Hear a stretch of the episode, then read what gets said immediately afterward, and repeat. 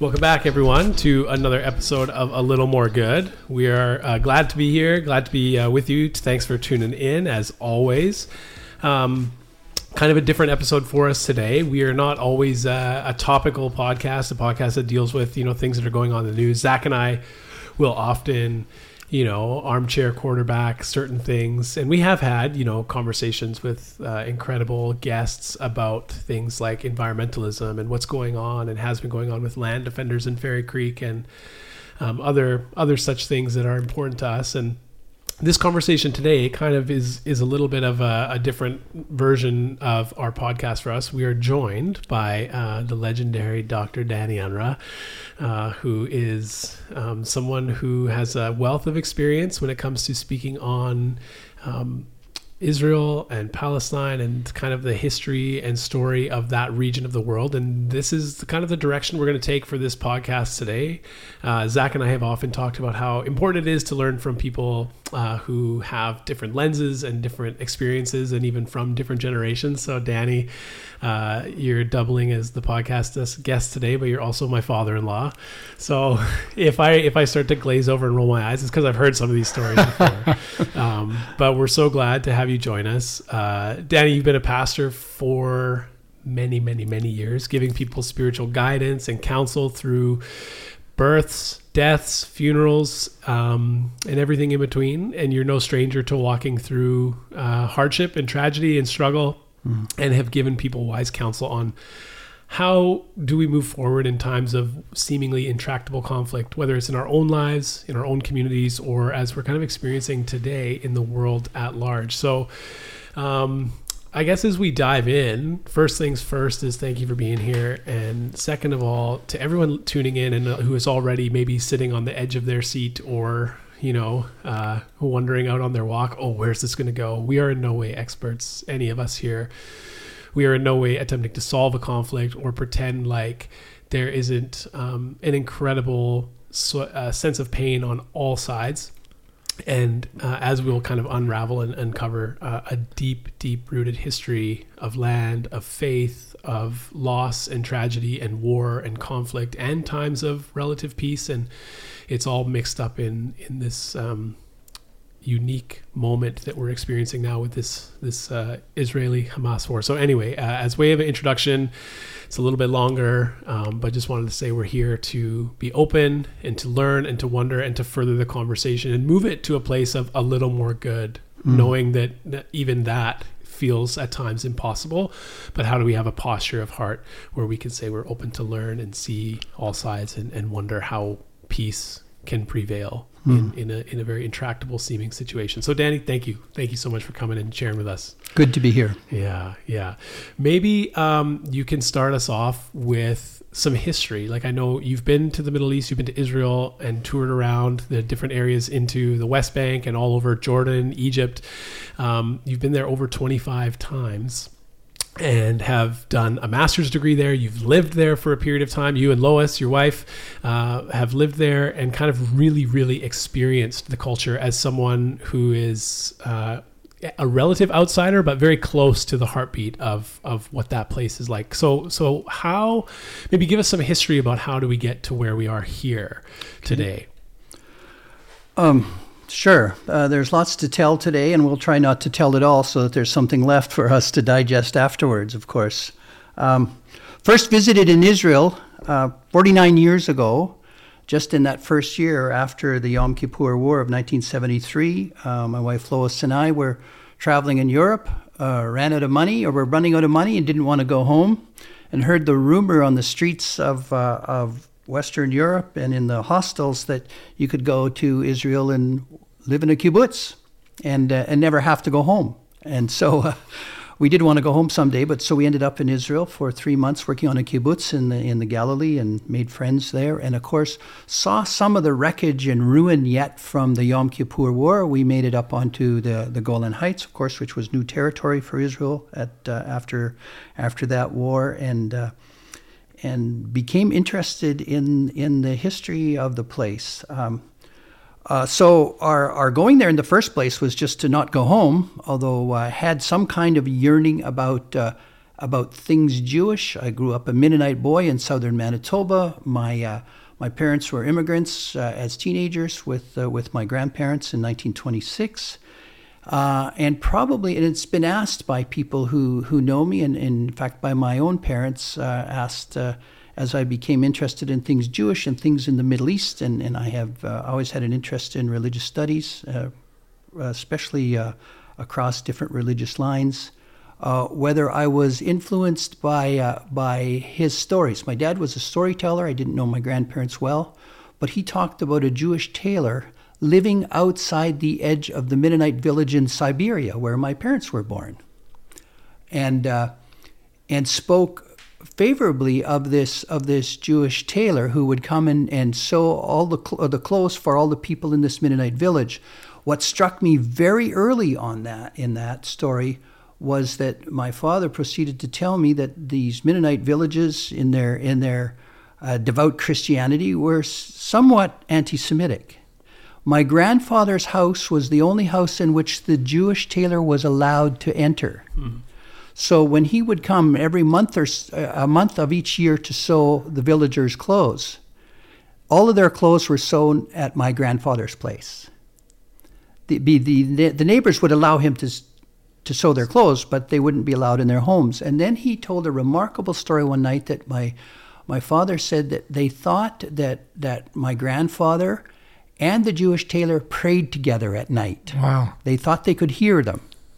And so my dad asked me shortly before he died in 1982 whether whether he thought that my uh, that my interest in things that Jewish that grew later, later, and the Middle East and the whole history of people movements and, and everything else was influenced by that. And I said, certainly it must have been influenced hmm. because we are generational beings. And, and family systems theory, of which I'm also a, a, a tiny expert in, uh, we know that we are influenced unknowingly right. with positives and negatives from previous generations. mm And if it's not cleaned up, it continues. So, uh, so the, that was kibbutz. I worked on the kibbutz. Then we went back in the early 1980s for graduate school. Uh, which we'd been hoping to do someday somewhere in the world. And in the meantime, be, we, my wife and I had both become school teachers. And suddenly here we were in Israel uh, because we got an invitation in the uh, in the mail to uh, to apply to go to school there, and so it seemed a good idea. So then we lived there for 19 months, 1980, uh, 81, in a very troubled time in Israel. We took notes of the vehicles along the, the roadways when we walked to school in the mornings, which was about a mile and a half, which cars had moved, which ones hadn't. There were numerous bombings of public buildings and, and, uh, and schools and places in that period. So we lived with, uh, with uh, some, of those, uh, some of those tensions at the time. And interestingly, the school that I attended, the graduate school, uh, it's now called the, the Jerusalem University College, had a number of Palestinian staff members. And so we ate together and talked together and got to know each other. And of course, I spent almost every hour I could in uh, moving between West and East uh, East Jerusalem. I would walk from the wall and into the eastern side and and and listen to stories and add my own few. Uh, and that's uh, and since then, uh, wanting to to not leave that behind. Um, since 1998, I've been leading tours for an Israeli tour company um, and have done so since 1998. And, and that's where probably 23, 24, 25 tours. I wasn't a good uh, keeper of my books in those early years. My last few years, I've got everything written down that I saw, but in those, so I don't even know exactly how many times I've been there. But it's in the neighborhood of 25 times. And of course, was expecting to go next month. Yeah. And the planes aren't flying now. And, and I am. Uh, I am uh, sort of navigating that with uh, with my so-called clients and the company in Tel Aviv. So I'm on WhatsApp, I'm on texting and taking phone calls and and uh, and hearing from and then getting calls for ask people saying so. What's the answer to this thing? As if there's an easy answer. yeah, uh, there isn't. Yeah. I think that acknowledging that there is no easy answers is one of the first steps because um, I want to touch on a bunch of the stuff that you mentioned, but I, I think what we've seen online is it's it's almost become like a, a sports spectacle in some ways. People are trying to take sides. They're rushing to posture that I'm on this side or I'm on that side, and And I think when you know when children are, are dying and being kidnapped and, and, and being killed in brutal ways and on both sides of, of these lines, I don't think there there are sides. There's a side of suffering and Yes. and there's we have to see you know, Dean and I have spoken to this in an environmental sense, but I think it's very true in terms of conflict of, of seeing the forest for the trees. We have to see war and conflict for individuals. Mm-hmm. They're individuals that are suffering. They're not numbers. Hmm. You know, it's like, oh, more, there's been more Palestinian deaths or more Israeli deaths, and they're just numbers on a paper, but those numbers are individuals, and, and there's stories and sadness and history. And, you know, there's a lot you could write books on those numbers if you if you see them as individuals and you touched on something um, that I think is one of the steps um, to maybe seeing you know another thing that Dean and I speak often of is is building bridges instead of walls and Mhm. um, you mentioned there you would get together and tell stories and share Mhm. stories and I think humanity can connect when we hear stories Mm. because Mm. you know we start as children we all seek love um, stories are such a big part of every culture and when Mhm. and when we can sit and share stories openly it creates dialogue of possibility instead of division so maybe we can start with just some storytelling of like Mm. some of those experiences that you had Mm-hmm. in Israel with with Jewish people, with Palestinian people, with Islamic people, Mm-hmm. um, with you know Christian people. With it's such a a unique place Yeah. where there are peoples of all beliefs and faiths, and um, you know at the core of all those beliefs are stories. Mm-hmm. Yeah. Um, so maybe we can share some stories with the idea that that is how we can connect and that is how we can take steps together instead Mhm. of further apart. So maybe sharing some of those stories and then we can kind of try to untangle some of, Mhm. of how how the world's got here and um, just a hope for this conversation too is to you know as sharing before that it's been um, as someone part of the Jewish community, it's been a very hard time for myself. I've, Mm-hmm. I've, it's hard for me to talk about. I've, I've cried more than I've, you know, ever cried before. Mm-hmm. Um, so I'm hoping that we can, can try to heal together, Mhm. and that that can go out to our listeners so that they can heal with us. Yeah. Okay. Uh, I would just say uh, before we bridge into a story here, uh, I want to make it clear that that uh, being neither Jewish nor Palestinian, that mine is is a a position, perspective, observation. I, I have no right to tell the Jewish story nor the Palestinian story. So I'm giving my perspective from, from the outside looking in, but knowing, have, having walked on the soil and, and on the rocks and the stones and the hills there and met with both, uh, had friends on both sides of this story. And, and I should have added before, while I was finishing off my master's degree, my wife was working, helping uh, an NGO establish kindergartens on the West Bank or su- or uh, supporting kindergarten. So so we then ended up on on both sides with friends and, and social contacts that came out of that on both sides of the issue.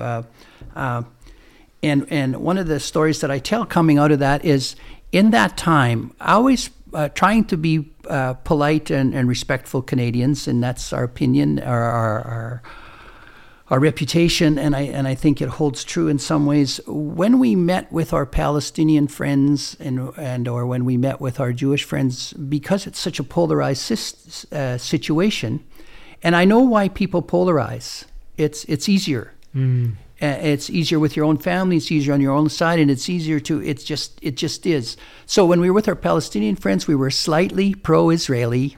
And when we were with our Israeli friends, we were slightly pro Palestinian, but because we're Canadian, we tried not to be obnoxious about it, but to try to try to move the yardsticks a little.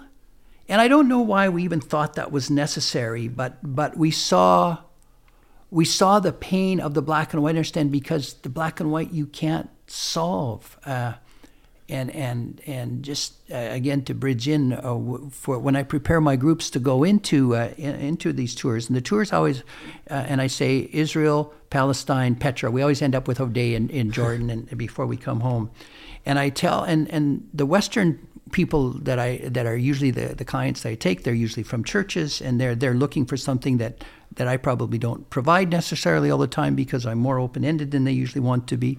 I said that there are so many contradictions and layers and dilemmas in this story. If you're not more confused when we get home, I haven't done my job. Mm-hmm. You're going. You, some of you, I've already heard you, and I've, I hear them as they're getting ready to go on this trip. You know, they're going to they're to come with the answer, and I say, you're going to have less answers. I've often in the streets of Jerusalem, you know, you start to listen for for uh, for voices and stuff, and we're in little sto- uh, shops, and, and you hear uh, usually usually people from the United States who who come from maybe a sort of an evangelical Christian kind of position, which uh, which if I'm going to show my colors at all, that's an embarrassing position for me at this point. That's not a term that, that I use in relationship to myself, despite being a retired Christian clergyman. Uh, I stay away from the word evangelical now. It's, it's a negative term. But I hear, I've heard people often say, "Oh, we're here. When did you get here? Oh, we've been here two days, three days. Oh, what do you, what's your plan? What are you here for? Oh, we're here to write a book on the on the Israeli-Arab conflict." And by the by the time I first heard that, that it caught my attention, I'd been there maybe six months already, and I started to say to them, "Well, write your book quickly now, while you know the answer, Yeah. because the longer you'll stay here, the less you'll have to say." And of course, they dismissed me immediately, and so finally, I even stopped telling people that story. But but that was that was it. And every time I've come out of Israel, I've often I like my tours usually last two weeks, and there are times then when I've stayed on my own. My family came later, or once I stayed six weeks on my own and worked on a book. Uh, when I came home from from that intense, and I had a circle uh, where every other day I'd write, and, and the days in between my writing days, I, I walked through. I lived in in East Germany in a convent, or in East Germany. What am I doing? In in East Jerusalem, living in a convent. Uh, and then I would walk and, and have coffee in the morning with a Syrian, with a Syrian, uh, what was he? He was a tailor who'd lived all his life in Jerusalem, had sewn suits for Mayor Teddy Kollek and for Yasser Arafat. and and and had grown up in in uh, in Damascus, but had lived now in Israel for for a number of years. Then from there, I would go around into the the uh, Jewish quarter and meet my friend Moshe. It's a bookshop. Then I would stop in at a Palestinian uh, bake oven store that's sort of below the surface. And, and the owner there, we, we had no language to share. He spoke only Arabic, to which I knew almost nothing. And, and he, would, he would have uh, pita, pita, piece of piece of pita bread ready for me. And we would shake hands and, and, and share, share moments together.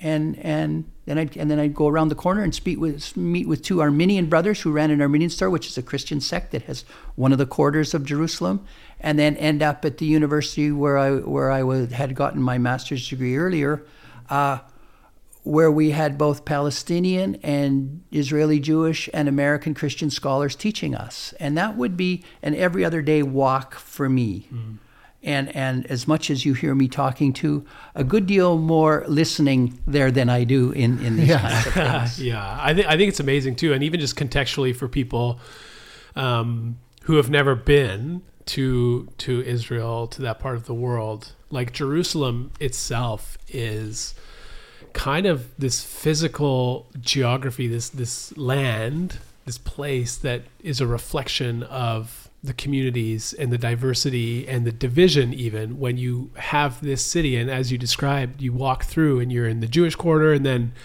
the, you make a turn and then the next thing you're heading towards like Damascus Gate and you're in the Arab Arabic quarter and then there's the Armenian quarter and the Christian quarter. And so even the way that the city is physically divided up shows this kind of nuanced picture of shared but contended land and the, the the holiest of holy sites for for the Jewish people and people of Palestine and all uh, Islam is is literally side by side al- like almost sandwiched on top of each other.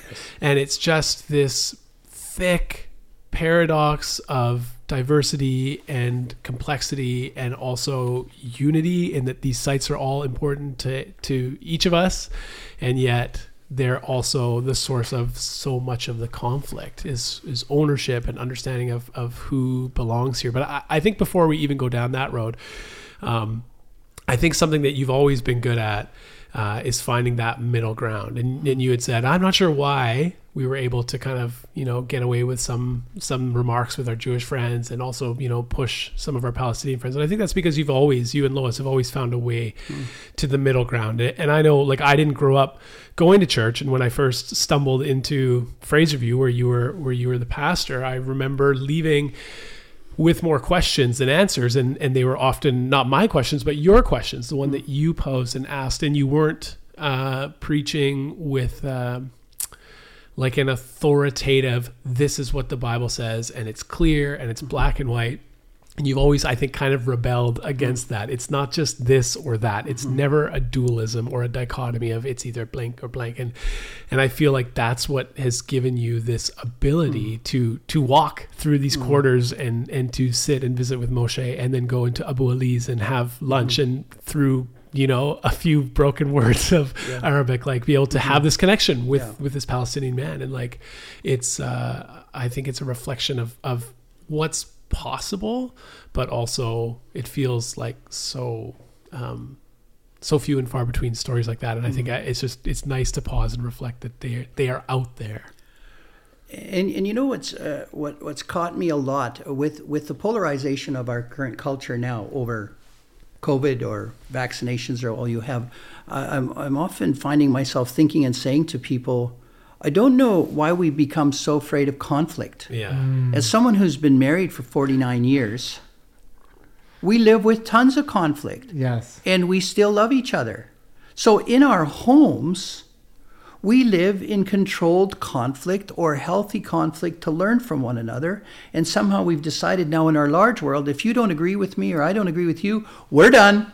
Yeah. Now, the arguments have become really difficult uh, because that's been stoked, and we might talk about that a little bit later. But, but, but to live, to live together in the unknowing, live, live some mystery. Uh, you know, I don't know how often, how many times a year uh, my spouse, Lois, of 49 years, says, You really don't know me, do you? and of course, being who I am, I of course I do. You know, I was pretending or I was being an ass, or but, but it's, you know, she knows. But we, we, we can live with conflict as long as there's respect. Yeah. yeah, I think that's something that we've lost and, and need to explore more living with conflict and and not having animosity towards someone because mm-hmm. they think differently, but also approaching it with a curiosity to how or why yeah. one thinks differently, yeah. and instead of trying to prove prove your point or debate them, just going in with oh, like ask questions, yeah. so that we can understand others' perspectives versus defending and debating why yeah. we think we're right and they're wrong. Curiosity rather than criticism. Yes. Yeah. And we've lost that or we're losing that. Yeah. yeah. I think I think one of the things too, like maybe using that as a jump off point is because of that unique ability you have to to connect with people and be this, you know, outsider and observer, but also like interested and invested person to to be able to see things on both sides and, and to, as you said, kind of like nudge your Palestinian friends mm-hmm. and, and then nudge your Jewish friends in, in those directions and say, well, like what if what if we think about it like this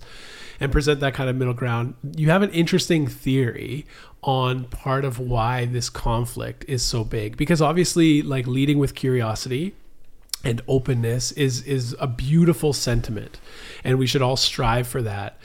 But the reality is is when we're faced with like really really awful things or mm-hmm. people mm-hmm. have lost their lives in any type of conflict and they can look to and the other or to the other side and just mm-hmm. be able to heap and lay blame and have anger and resentment it's hard to put those feelings aside in place of curiosity mm-hmm. um, and so that's we can that's a big piece that i think we can attempt to talk about, but we're never going to solve that because that's really the heart of the, mm-hmm. the situation. But um, having this kind of like middle ground, nuanced approach, um, where like where is it that you see some of the differences in in why this conflict gets so heated so quickly, and it and it has something to do with this theory that you you kind of hold loosely, saying I think from things I've observed, it's it's two very different cultures okay. sandwiched together or li- literally mm-hmm. right beside each other, and some of the way of working towards peace we're not going to get there unless we start to identify and understand some of these fundamental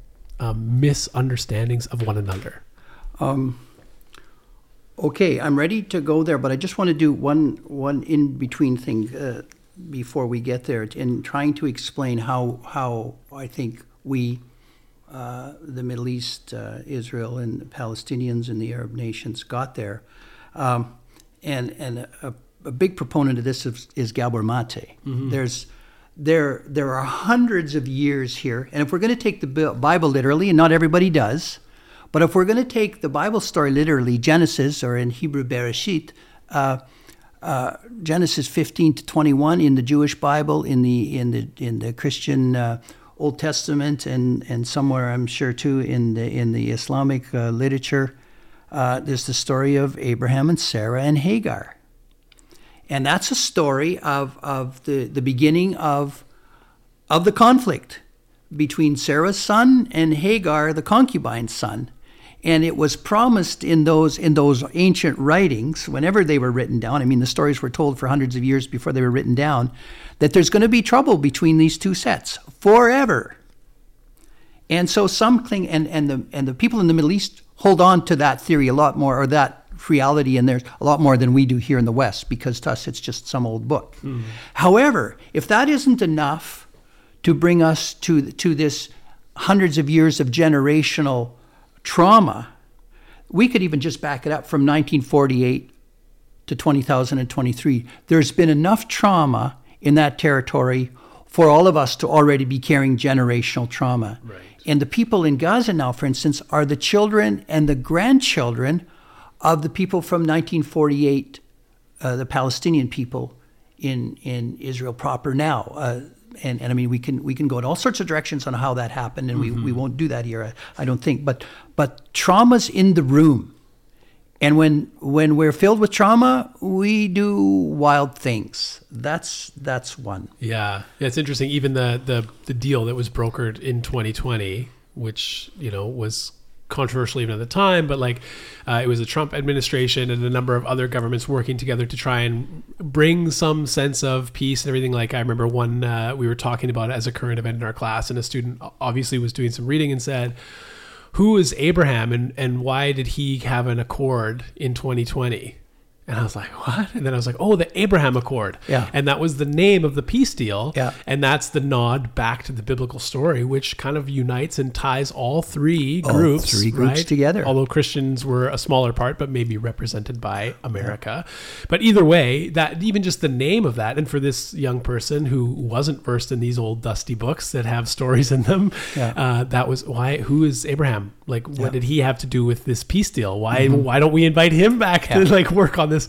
And so even modern times, right? Geopolitical, for most parts, secular. Yeah. Uh, government structures are borrowing these names to say, hey, yeah. like let's. There's some commonality here, but it mm-hmm. also speaks to the to the long-standing history of mm-hmm. people groups. Yeah. in those places. Yeah, and we belong, and, and even back to the land a little bit that you talked about earlier.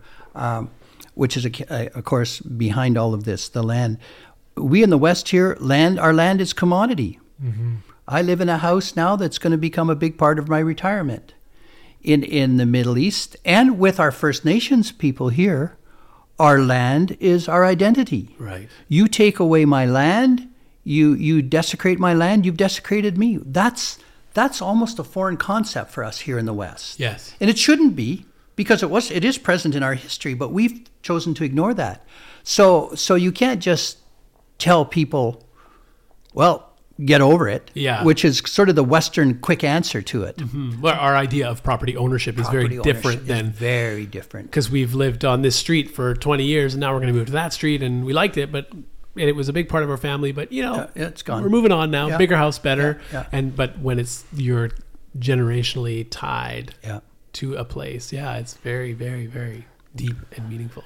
Let me go to your question you asked about this. This, and I want uh, I, I, will I will begin this with this is a this is a theory, uh, an observational theory that I'm really willing to take pushback on from from people, but uh, but I my my observation of modern Israel from 48 to the present, and I spent uh, you know three months and still continue to have friends on on the kibbutz in the northern Galilee from from that the country in my my studying of Israel, modern Israel, it, the country was formed in 1948, and the Ashkenazis, uh, Jewish people from Western Europe, having come through the, the Holocaust and so on, were were pretty my major intellectual leaders who who based who formed the country at, at its beginning. Of course, it's it's there's lots changed since then. But but what I what I've observed that came through that, despite despite all the exceptions, that the central value of the Ashkenazi founders of Israel was around facts and rationality. The Jews, there was no place safe on earth for them, and that was the Zionist thinking. We've got to find a place there was sort of this handy little biblical references to this is the, the Holy Land for the chosen people, so it fit together well. And, and but it, but it's facts and figures and rea- reality of their reality. And often in my street uh, conversations with people, and, and I talk to people easily. And, and of course, when you're in Israel, you get stories from everybody all over the place, and in Palestine. Uh, the, the the Jewish people, the old man that would grab me by the hand, uh, would give me facts and figures of evidence for this reality of Israel and why they need to, to fight for it or stand up for it or what they need to do. Then over on the other side, uh, walking through the eastern eastern city of, of Jerusalem and meeting the shopkeepers and and the, almost the first thing once once you put your hand to the shirt that they're trying to buy you, which is just introduction, they say here let's have some tea. Then you have you have a three hour tea and the shirt never comes up again. There's just let's come back next day. And, and we've talked about money, sex, power, you name it. You know, women, children, everything gets put on the table and, and you have this conversation. So the, the, the modern Arab Palestinian central value, in my observation, is unlike the Jewish one or the Israeli one, it's facts, figures, and evidence. Again, there are exceptions, but that's the main DNA. On the eastern side, on the Arab Palestinian side, they tell stories and show you pictures because it's the emotion is the highest value. So, so you've got what you've got in this conversation between uh, between Israel and Palestine, or Israel and its Arab neighbors, is is facts versus emotions. Now, when you sit in the room together, and people, ninety eight percent of people on both sides of this just want to live in peace. They want their kids to go to school. They want their kids to grow up. They want to see their grandchildren and, and die peacefully. That's what almost everybody wants. But when, when you and I are in a room and, and I want facts and you want just emotional stuff, it's really hard to find at least that's my sense is that's one of the reasons that that they haven't been able to find find different ways because the, our words are nuanced we can use the same words Shalom and salam may mean very different things. And then, and then you criticize each other for, for you're, you're, you're using these words incorrectly. So, so it's peace. Everybody agrees with they want peace, but we can't mm. seem to get there in mm. any way, shape, or form. Mm. Uh, and so, uh, and and some some might tie that that that maybe Eastern thinking. And again, I, I don't get stereotypical here, but maybe Eastern thinking is is more uh, shame culture and Western thinking, Israel is more uh, guilt thinking. And when you got guilt culture and, and shame cultures mixing, it's hard to come to a middle ground. Yeah. So I think that's a big picture of my understanding of why we're still here. Right. And then a lot of the a lot of the people coming into offer assistance, whether they are from another government or whatever, are often Western powers. Have no clue. Because they this. align with that similar Western worldview, which Israel, for the most part, embodies. And I think that it's not a it's it's not a stereotype in the negative sense. I think mm-hmm. it's a hel- it's a helpful clarification, mm-hmm. knowing the the nuance and the caveat that not always, all the time, mm-hmm. but for the most part, this is kind of how these two groups express and think and, and and maybe we could say it like this the worldview the lens that they have and i and i think just to add to that i think what you're applying here dean is is i've had probably more calls in the last week from people uh, saying um, why are the western leaders coming out so pro-israeli at the mm-hmm. beginning and now we are getting some nuances there. There's uh, Biden and Trudeau are all stepping back from some of that stuff. Oops, and they'll probably have to do it again, maybe back the other way. Who knows yeah. what they're doing? But why do they do? Well, because because Israeli Israel is Western. It's easier for the Western side to understand the mindset. yeah, there's similar systems in Israel Yes. as to and the law are. and all. It's a it's a democratic country. Yes. Yeah. Um, you know, similar constitutional rights Mhm. kind of mirror each other in Israel as they do Yeah, in the yeah, states. So it, yeah. in terms of language and systems, there's more parallels. So Mhm. I think I do think the Western countries um, have a different ease of of parallels with Israel than they do to Mhm. other Yes. countries that have different systems, Yeah. different different Yeah. cultures that are are maybe more foreign Mm-hmm. to the languages and Mhm. systems of the Mhm. U.S. Um, one thing that might be worth clarifying for for people that are not um, knowledgeable on on the the Jewish or or uh, Arab history or just the history of the land. I mean, I think you mentioned 1948, but there's there's 2,000 plus years of history and conflict on that land, and and the land rights and land claims go back, you know, pre pre biblical times. Um, but you mentioned a, a, a group of, of Jewish people, the Ashkenazi, Ashkenazi Jewish Mhm. people. Mhm. Maybe it's worth defining like the different groups so that people understand the context of of, of the Jewish people, uh, because I think often part of this this disagreement that we see take place with people that are not from there are just putting it into a lens of of Israel being the white Mm. settler Mhm. um, the defining them as, as white people and the Palestinian people Mhm. representing the BIPOC community. Okay. Um, and there are groups of, um, I think the point of this is there's so much nuance, and to to try to generalize is Mhm. impossible. But um, as there are in Arabic communities, Mhm. there are different groups in the Jewish communities, and Yes. maybe you can kind of share your Okay. your understanding of that, and I can jump in if, if Sure. need be.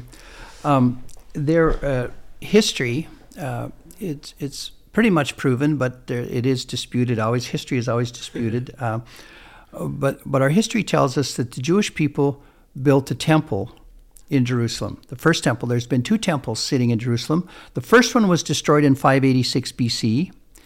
And and the they're beaten by the Assyrians and dragged off to what is present day Iran and uh, and Iraq um, over on on the east of, of Israel, and were taken into uh, into captivity, the Babylonian captivity, and uh, that's that's 600 years BCE. Right. And and so there was a diaspora. People were dragged over there. Some came back 70 to 90 years later. Some didn't.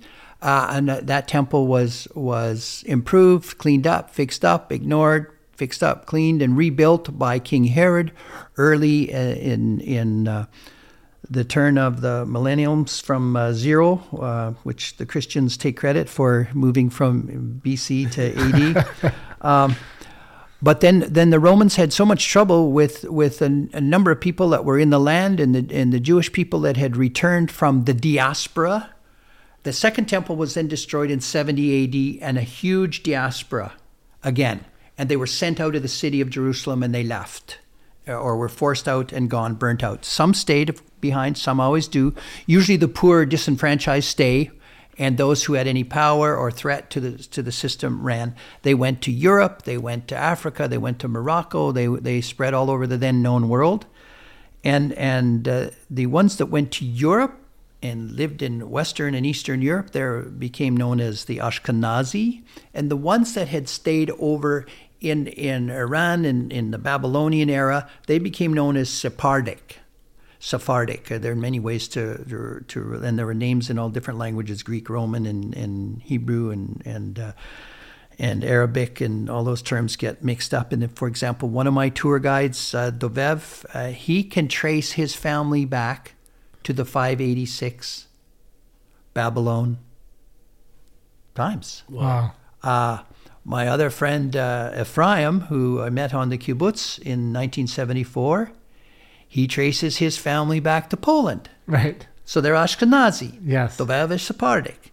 And, and, they, and, and so hundreds of years of developing of mindset and ways of living together. And that's only two of the groups. There are multiple groups. Then you start to add the religious groups in there.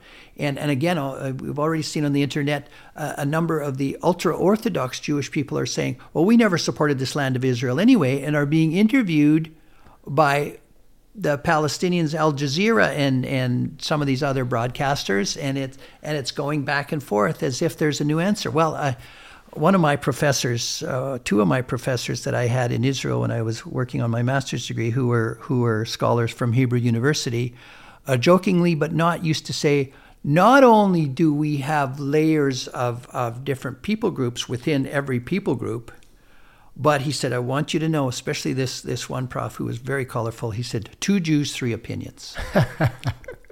yeah, so, and and and also in terms of the conflict. Uh, there even even though there we have been had this massive conflict between the Israelis and the Palestinians uh, at some levels at some levels good friendships mm-hmm. I've with my own I've seen lots of good friendships and even today uh, we were reminded at our dinner table or, uh, a couple of days ago when the family was over we talked about Mamilla which is this very modern shopping center right close to to Jaffa Gate with with almost Paris like shops uh, 100 meters from the Jaffa Gate, which is from the ancient wall, and the Jaffa Gate itself is from the 1500s. In those shops that you could be in New York or in Paris or, or Vancouver, uh, many of them, I guess, are Jewish owned, but many of the young people running these shops or working in the shops are Palestinian. Right. And and they have they are living together and have found a way through the generations. In fact, it's almost more fraught now than ever in some ways. Uh, they had learned to live with. Well, there was some kind of respect. You hear that, but then, but then in the history, then of course, uh, after the diaspora and and before the state of Israel, the British mandate was there. They, I think we can say they sort of messed it up in their own way, and then the United Nations tried to fix it. Some theorists talked about one of the reasons uh, Israel Palestine is so fraught is because it grew out of the guilt of the West. Mm-hmm. It wasn't a good natured, here's, here's a place you can live. Uh, I have Jewish writers who write the fact that the Holocaust is one of the, the memory of the Holocaust is one of the things that's tied us up and have said that's a negative how do we build a positive uh, milieu? How do we build positive thinking out of a huge negative? And yet we can't afford to forget. Yeah. Mm-hmm. So then again, those are those dilemmas, those contradictions that you get there. Don't forget, but, but you know. Yeah. And I think that's where people like when they are observers and they might not know the depth and breadth of the history of the place. Like we look to the last hundred or so years mm-hmm. and say, okay, and then make make a, a statement and, and we can rightfully say something like genocide of anyone anywhere should never happen again, right? And how many times have we been faced with some sort of genocide, whether it's the the newly awakened like attempted genocide of indigenous peoples in in Canada and North America like calling it that mm-hmm. or the genocide that we saw you know 15 17 years ago in Darfur and even with like Uyghur Muslims and people saying well this looks a lot like genocide being perpetrated by a people group that was the victims of it and and I think that that's where a lot of the the tension comes because it's a group that has has very recently, still uh, in recent memory, experienced the the horrific reality of simply being uh, oppressed for who you are, mm-hmm. and now people are you know, and social media often fuels these things in kind of. Uh, pseudo informed ways yes where it's what you're saying there's some truth to it but it's not entirely true. Yeah. And that's yeah. where you can you can debate in comments and people become intractable and and if you post something or share something or like something or comment on a certain way now you as a person I will write off because you are a supporter of genocide by this group that said never again.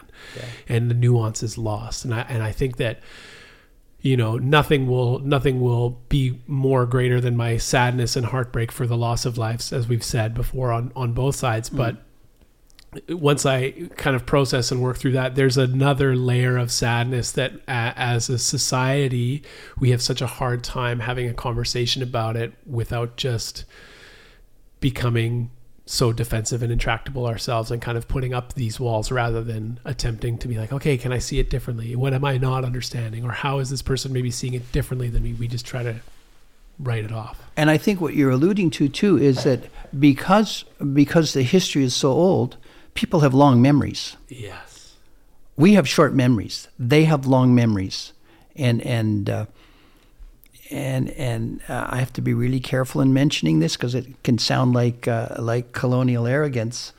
But but I've been told by by locals on all sides of the stories there that that the land also uh, when you had tribes and had family tribes, uh, you you had long memories, and you it was a, a revenge culture. Mm-hmm. You settled the score. You settled the injustices within you know one family to another, Mm-hmm. And and so if my son was killed, there you know eye for an eye, tooth for a tooth is is not just an Old Testament biblical. Yeah, that came out of the cultures, Mm-hmm. the Bedouin cultures or whatever you would call them. That are that that's and and those those DNAs that that they they live in the collective memory, and we act on them uh, unconsciously often, and it's it's seeking justice. Yes.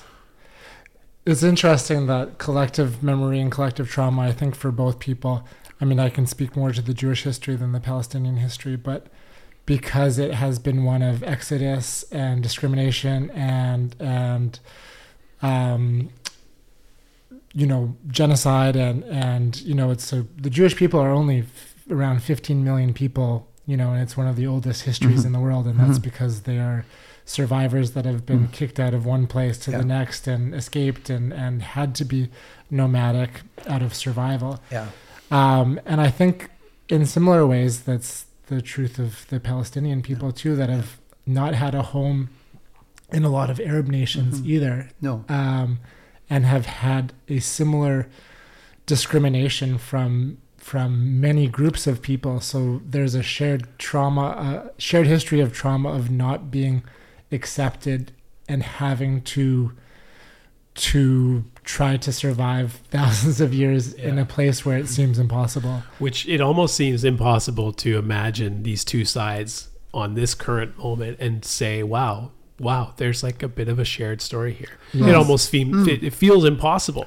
But when you, as you just put it, you're like, oh my gosh, there's, there is more similar. And, and you think of, you think of the people of Israel and there's many of them. They're like, well, yeah, no, we, we want to live at peace. And there's as many uh, Palestinians saying we want to live at peace. And it's kind of in some ways uh, uh, the fringe that is causing this disruption. But then when it comes to the fact of we are going to cause harm towards you simply because you exist, no matter which side that Yeah. goes, Yeah. that's where it's really hard to to to back take that step back and say no no no wait wait wait let's find our commonality let's find that we're both we both kind of have this history of, of being displaced people and Mm-hmm. like is there a bridge is there a potential bridge in that story i mean Well, then in the meantime, what has happened, I think, in, in now our most recent area we, era, we have the growth of fundamentalism. yes Right. yes And as soon as we're fundamentalists, we're intolerant, we're, we're, uh,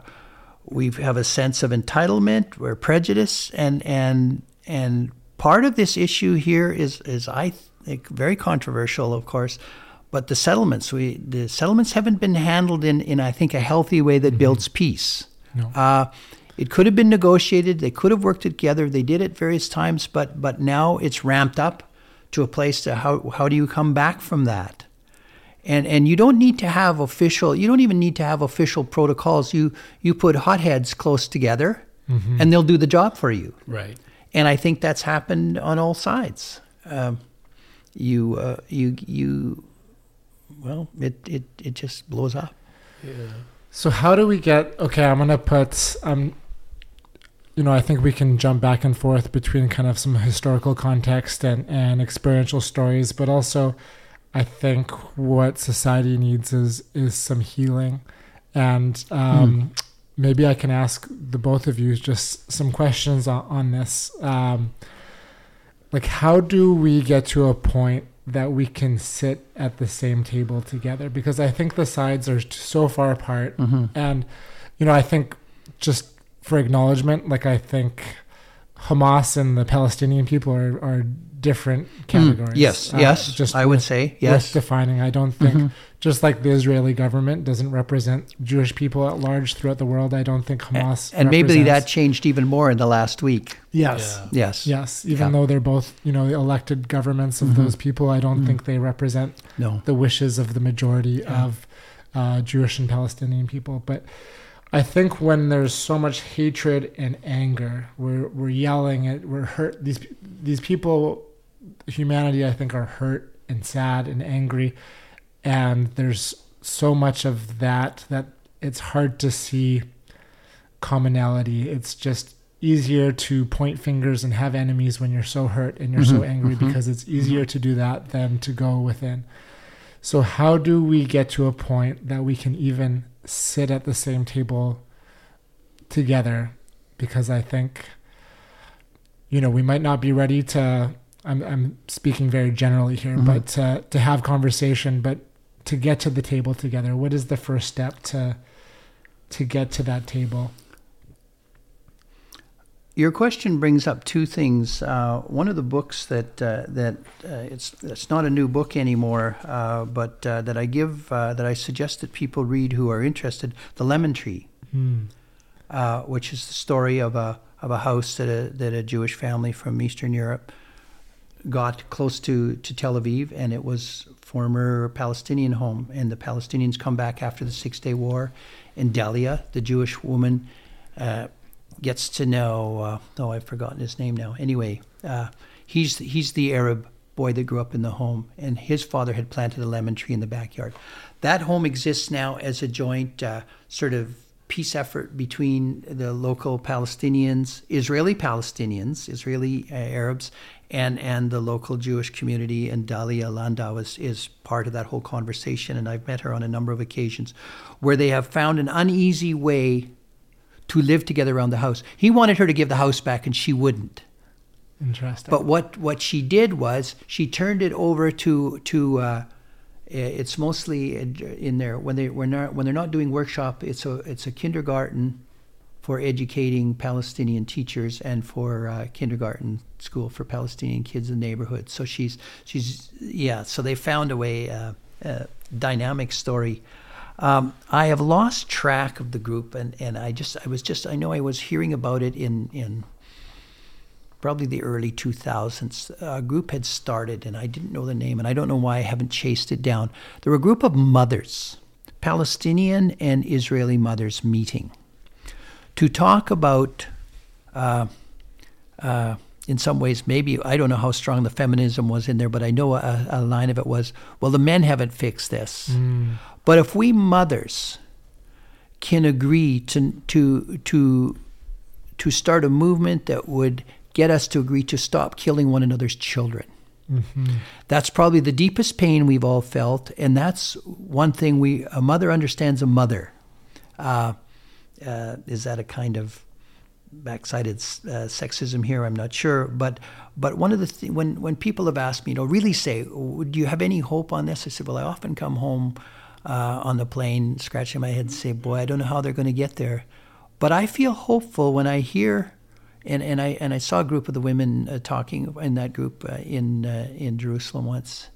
That felt hopeful for me when these mums they cried together, laughed together, and slowly, slowly tried to educate their children to say there's a new way. There there has to be a third way on this. But again, when we polarize and push the edges, then we're no longer we can't get there anymore. So have they disappeared? Is there that movement anymore? Uh, but that's one thing that has given me hope in the stories. Uh, Some uh, others. that I've I, heard. I'm gonna as we continue to talk. There's I found a I read a prayer from mothers that I'll I'll bring up to share later in this conversation. Yeah. If if someone um, has come to you in the past to to help process sadness and anger and grief, what kind of guidance do you have you, have you offered in the past to, to help process these these experiences, these feelings? It sounds cliche, but to name, to name, for me to to try to find language, and and and images, and uh, and give a perception back to the person that I have at least some understanding of of what that must have felt like, all the way from Holocaust right through to to you know the expulsions if they happened or the burning of villages or whatever whatever the stories are to to and it's it's really elementary but it's to to enter into the pain of it. And uh, and uh, I'm the youngest of five so I've always cried easily in my life. And to this day. And and so the the the the tears that have come into my eyes of hearing people on both sides Mm-hmm. uh, leaves me with a with a a yes but Mm-hmm. to every story, every grand story of victory a Jewish person, Israeli person tells me, uh, there's a yes but. And for every story that a Palestinian tells me, uh, there's uh, on how they've been badly treated by the Israelis, there's a yes but. And and uh, and, this is a, long way around to to your story of uh, of how, how we hear the contradictions and, and where we're shared. Uh, we met one day with a, a former uh, Israeli uh, high high level Israeli uh, soldier who was now out of the force, and he, he told us that he would he'd been involved working with providing concrete for Gaza to build to build houses to build these high rises that we see in the news now. Some of them being bombed, some of them not. And they were going across the border, and and just the day before he met with us here, Israel had canceled that service of all these trucks going in with concrete. Now, what was a financial arrangement? I have no idea. But anyway, they'd shut it off because they discovered, and they've got people working on the other side of the border for them that, that feed them information, which is one of the puzzles of how that this attack happened on, on the 7th of October, that Israel didn't know this was happening. They've never, they've never done a terrible faux pas like that before, but it, but it happened. Uh, but so they've had information. They got the information that a lot of that concrete that was going in was going into building tunnels under. That's what they were hearing, and that's what the story was. Again, I wasn't there; I didn't see with my eyes, but they realized that a lot of the cement was being used uh, for to build these tunnels back into Israel underground. So they had suspended it. So we met, we heard that story, and I, I was had a group of 22 or 23 Canadians listening, and they said, hmm, wow, yeah, I guess that's good. The next day we went to visit an NGO that works completely with Gazans. And we had this nice presentation about living peace and supporting the Gazans and so on. And then all of a sudden, the woman, all of a sudden, she just turns and says, And you know what? Just yesterday, for absolutely no reason, the Israelis have stopped giving us given the Gazans cement to build their houses. Uh, period. Well, these 20, 22 people in my group. They all turned and looked at me, and the, and there is, they had just heard that it was because of the, because of the tunnels that were being built. But this other story was that it was just the meanness of the Israel to not want Palestinians to build houses. Right.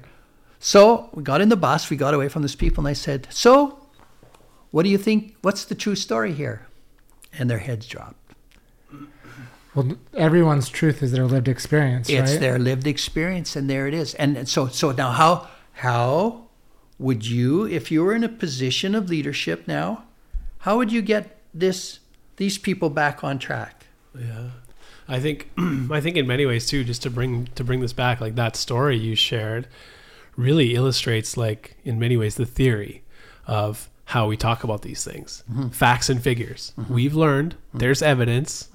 We can analyze and say this concrete is going to be used to build something that is like not a good thing and that's not what we're sending it in there for. So given the data in front of us and our analysis and our logical rational thinking, Yeah, no cement. yeah, And on the other side, it's a it's an emotive story. It's simply because bullies and the meanness and for no reason it was cut off. Yeah. And maybe, right? Half of the cement was going to tunnels and half of it was going to build houses. So the truth of it is no houses were being yeah, built yeah. right? But also, it's like that emotive feeling of like, eh, so which side is true? Well, maybe both, right? Well- is it an inflated sense of I need you to feel the hardship of You what I'm to feel feeling, so yes. that you can understand Yes. m- my truth? Yeah, yeah. And and in many ways, that story kind of illustrates that those two different Those perspectives. perspectives. And of course, the Palestinians would say, we shouldn't. It's not like we re, we really wish we could produce our own concrete, but because of the situation, we can't. Yeah. So so then when does that ever end? Yeah. It's the same. It's the same argument as who was here 1st Who was it? Where does first begin? How are borders? You know, most borders in the world were determined through a war. Yeah. And and and when we when we seek justice today, for to to try to try to correct an error of 40, 50, 100 years ago, we may well be creating. Now that's not a reason to not seek justice, but we may well be creating a new injustice that is no better than that other one. So when do when do we find a, a time out and find a way? Yeah. Uh, and that's where, you know, and and for me to tell to walk in to an Israeli Palestinian if I was invited into a hotel room and, and say, okay, let's find a way. What do I know? Yeah. Yeah. But I think at the same time, and I, and I mean, I think that the reason why we, we wanted to have this conversation, like we went back and forth, it was like, should we even do it? Should we like, it's not without a fair bit of like fear and trepidation, like not for getting canceled or anything stupid like that, but because it's such a delicate situation and we recognize that there's just severe and deep pain on, on both sides and, and to speak in a way that you know we just would never want to come across as cavalier or well it's as simple as just be open-minded and be curious. Like come on when we're talking about literal life and death of, of innocent people. Like it's that is that is the that is the the pause around this conversation. However i think that it is the mothers sitting with each other and experiencing anger right? And being just so hurt and and experiencing the pain of the other and seeing the humanity in the other that mm-hmm. Like would really help to bridge the gap. Of course you know the bigwigs the leaders the politicians the presidents and they're, they're going to come in and offer these geopolitical solutions and they have their advisors that are nuanced in the history and the religion and da da da da, da. and they're going to make these decrees. But I think it's the it's the women, it's the moms sitting across from each other saying, "My little boy," Yeah, yeah, yeah, yeah, and they need to see that in each other, yeah. right? Like that's just that's what's so hard about it is that it's not simply well, let's just redraw some border lines Yeah. and everything will be fine. Yeah. It's like no, let's start to see the humanity in each other, and I mean, it's it feels almost impossible but then you see stories where it's possible mm-hmm. and that's so inspiring and i think it's the it's the the, the nameless moms mm-hmm. and dads and brothers and people who are going to choose to in spite of the loss and the pain to to try and bridge bridge a gap that seems Yeah. impossible to cross Yeah. Dean, I just shared a poem. So Dan, I always um, I like how Dean reads things, so I often pass things to him, and and um, there's a few that we can read, but this is one that stuck out. It's it's it's the cry. It's a poem about the cry of a mother, and and I think how we started humanizing. I think there's an attempt to dehumanize. There's so much propaganda and misinformation, and there's attempts to dehumanize people and and ask for you know people want evidence of of children you know photos of of children that have had these tragic deaths instead of just sitting in sadness with what has happened um, we want proof so that we can put a number on a on a score sheet to Mm. say these people have struggled or suffered and they're they're now their their sadness is is is worth this time because they've lost this many people and like we talked about at the beginning we're losing the the forest for the trees Mm-hmm. um dean would you would you be down to read that and then we can kind of see Yeah. where that takes us Yeah. The wail of the mother is the most universal and primal part of us. We equate the shofar that we blast on Rosh Hashanah with the wail. We acknowledge this very wail has no religion, though, no culture, no identity connected to it as the story goes. That the very wail of the shofar is also the wail of the mother of our enemy as well as our own mothers. The wail of mothers are what we know to be the truth inside all of us. Let us wail together. Hmm. Let us hear one another's wails. Let the world hear our people's wails. They are piercing, they are ringing, they are stinging. Let us mother one another as we wail. Hold us as we wail. May we listen, may we witness, may we not look away. May we wake up to the call inside of us, to the call of this moment. May we wail for our babies. That's written by Rabbi Tova. Rabbi Tova. Hmm. Yeah. Powerful. I, I listening to that as a parent, if you saw a child in pain, crying, suffering, your intuition would be to help. Hmm. And I think if there's any takeaway is to listen to that cry of a mother, of a parent, of a brother, of a sister, as a son, hmm and not to look away, but to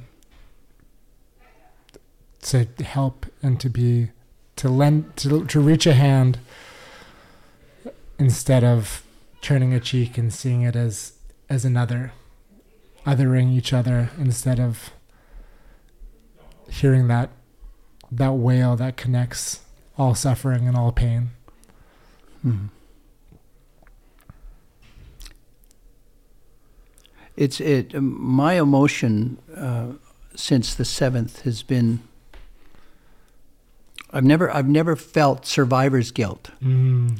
coming out of out of my second home or this place that I love to go to for its for its rich dynamics, and and I've I've wanted to get on a plane and go hmm to do what? You know, our Canadian government is supposed to be getting 300 people out of there, and I would jump on a plane and go. Uh, uh, well, what would I do there? Somebody asked, because I've articulated that somebody. I said, I don't know. Help anybody, everybody that's crying. Uh, uh, maybe too many years of counseling or something, but and and and always uh, to your question earlier, um, grief, grief work is is simple work. It's a touch on the hand. It's making a coffee run. It's holding somebody that's crying. But it's usually simple, small things that remind people. I've noticed that when you touch people that are in uh, grieving, their hand pulls away. They're surprised that they still feel touch. Because when a loved one dies, you think you yourself have also died, and you have in some sense. And so the gentle, appropriate touch for grieving people reminds them that they're still alive. And that's hope into the future. I am still alive. Yeah. It's a hard conversation to navigate because I think we look for we want solutions, you know, Mm, like we yeah. want western western brains want want to be able to solve problems and, Mhm. and equate reasons why we want one plus one equals two. And I think in this there is no there is no easy equation and there's no easy answer. Mhm. So it's it's navigating conversations, but I think like Dean mentioned, like we had a lot of trepidation and hesitation to have this conversation. But I, I think for us this is a starting point. It's just Mm. having open dialogue, having conversation, um, not being closed. Um, I think, like you said, to touch someone in pain and, and to try to comfort. I think in, in this modern world, even to to text someone and just say, "Hey, I'm thinking about you." Mm. Um, we're, I mean, we're three guys that cry sitting here, but Yeah, like yeah. I've gotten so many texts from friends just being like, "Hey, thinking about you," and I just read it, that simple text, and I Yeah. just start crying Yeah, yeah. because it's it's so powerful. So to reach out, I think, is a radical act of of compassion, just to say hi. I, I hope you're okay. I'm And thinking and- about you. And it can be so ironic. Like uh, somebody asked, you know, I'm on the phone and have number calls and texts and WhatsApp from from people in Israel these days, and and uh, they said, well, what are your conversations? And I said, well, it's kind of ironic because here I am, uh, a Mennonite Christian Yeah, clergyman doing pastoral care with secular Jewish people. yeah, I would never call it pastoral care for them. yeah, Yeah. but but asking how they're doing where are we doing and and i have lost uh, which maybe tells you what side i've been on it but uh, i've lost my contact with the palestinians that i had to do that but i would do the same thing Of course. A- and and and even mourn with those that saw what others had done sort of in their name which Yes. which they wouldn't claim Yeah, Uh, and uh, I, I have a, an ending story uh, of uh, that I wasn't present, but I was close to a person that was. Uh, many years ago, there was a story of a bus moving over Mount Carmel, uh, and it, it was uh, Mount Carmel is uh, the Druze. The Druze Arab people are up on Mount Carmel, but there was a mix of on apparently on this bus. I knew the man that that experienced this. Um, the bus had had Jewish people and Druze, and then Palestinian Israeli Palestinians on the bus. As it was at that point, in the way I guess it works, the Jewish people were sitting at the front, and the Druze and the Palestinians were sitting at the back. They were stopped at a, at a checkpoint by two young Israeli soldiers who, obviously afraid, young, probably new recruits, because this was a non hot spot, but was, it was a place where buses stopped.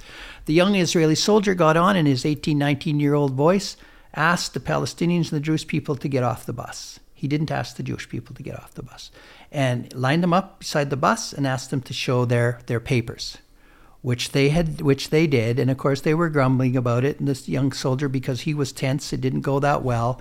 And and the Jewish people stayed on the bus. And then when when he'd gone through the papers the young soldier said okay they could get on the bus. A very brave Arab elder said young man ask permission to speak to the uh, Israeli soldier. And for some reason the Israeli soldier said yes. He said you know you've done something today that that I think you have hurt your own people. You're Jewish, aren't you? And he said, Yes, I'm Jewish. He says, You have, in singling us out, the, us Palestinians and Druze men on this bus, you singled out the people that you left on the bus.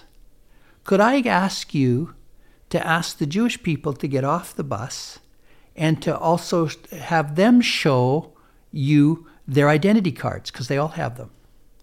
And the Jewish soldier said, Yes. So the people came off the bus and they all ended up showing each other hmm. their identity cards. And when they got back on the bus, they were spread throughout and were talking to each other. Mm.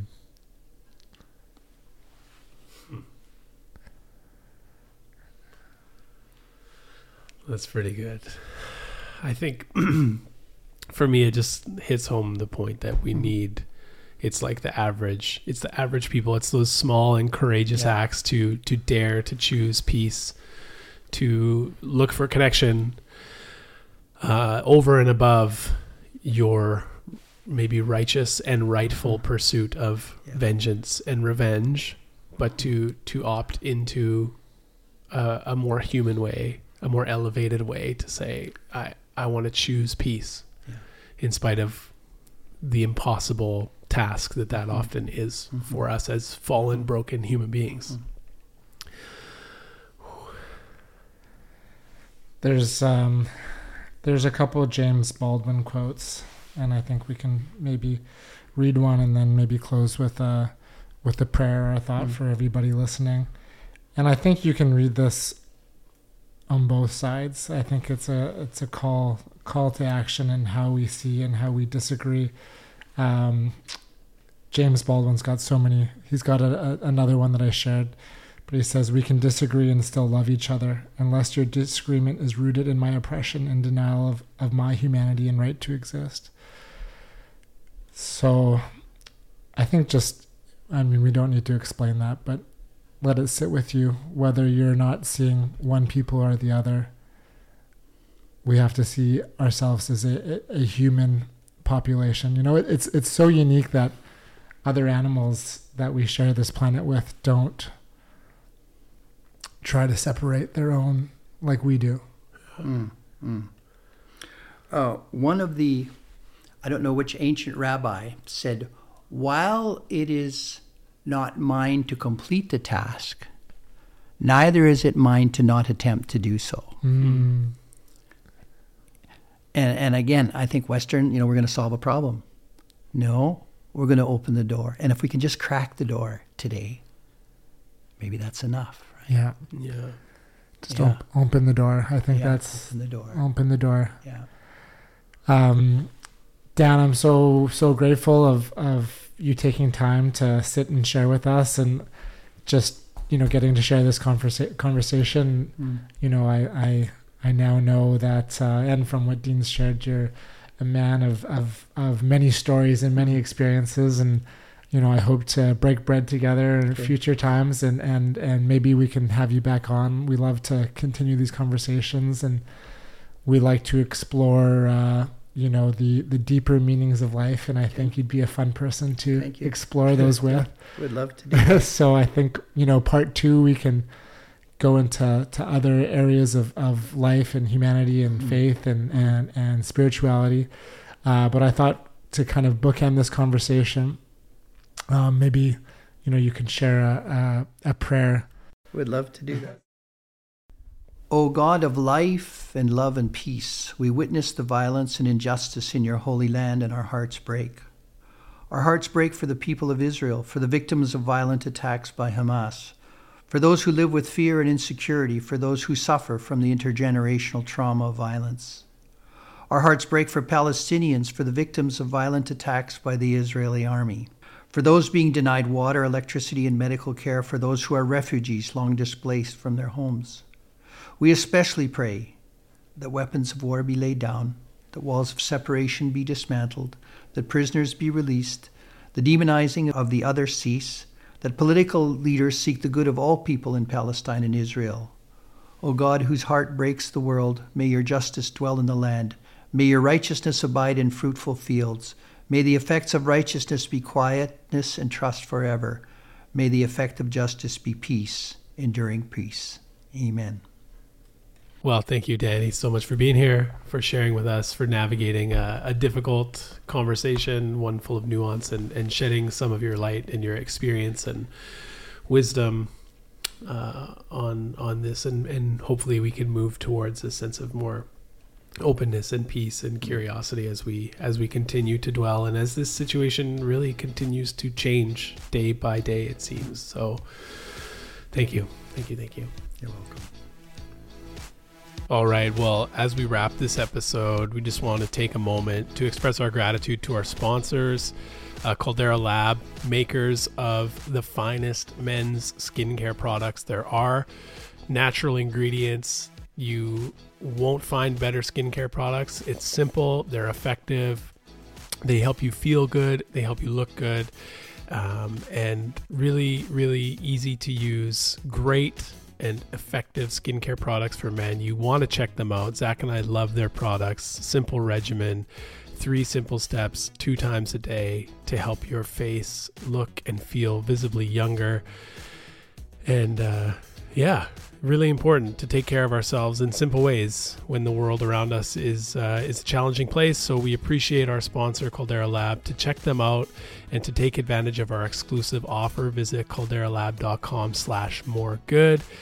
You'll get 20% off your products that you order there when you go to calderalab.com slash more good. And of course, our friends at AG1, thankful for their foundational nutrition, looking after our gut health, our internal health, the probiotics and prebiotics, and 75 high quality vitamins and minerals and natural food sources that are in AG1. Start our day every day perfectly on the right foot, looking after our foundational nutrition, not having to worry throughout the day about what we're consuming. We've got that baseline covered with AG1 and to take advantage of their exclusive offer for you, our listeners, and to make sure that you can get dialed in with your routines and simplify and level up your daily health routine with AG1, go to drinkag1.com slash more good.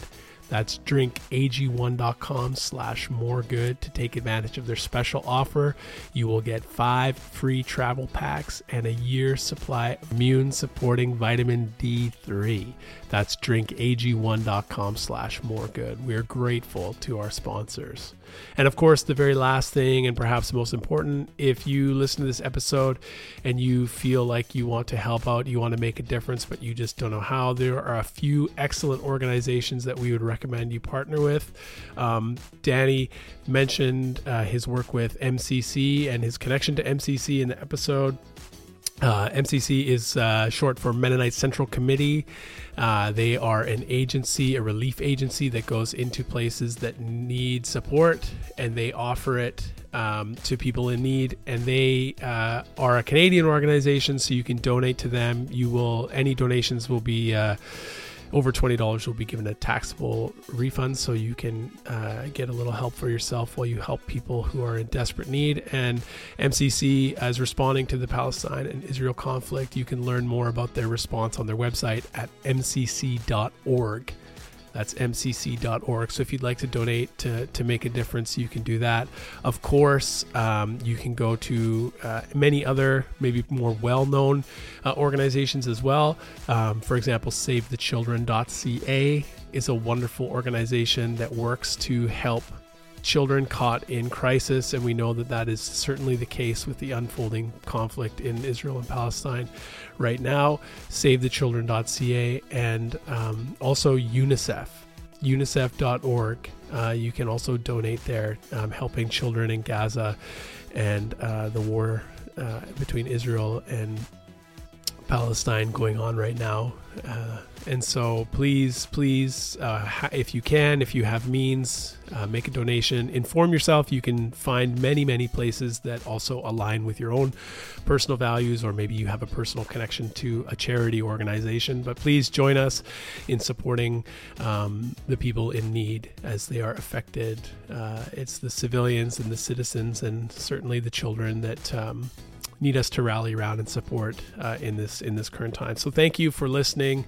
Uh, we appreciate you uh, tuning in. We recognize that this is not an easy conversation to have, but uh, we felt like by having it, we would hopefully contribute to um, just a little bit more of the goodness that can come when we talk about these things and try to build bridges uh, rather than walls. And we recognize, um, yeah, just the the difficulty of of even that statement in this current moment. So, uh, as Danny prayed, we echo prayers for peace around the globe, but certainly in this small corner of the world that is just so heavily affected by conflict right now. Um, so, yeah, Lord, have mercy, and uh, may we all be empowered and emboldened to do our little bit of good from wherever we are, whatever that looks like. Okay, friends, thank you for listening. Be well. See you next week.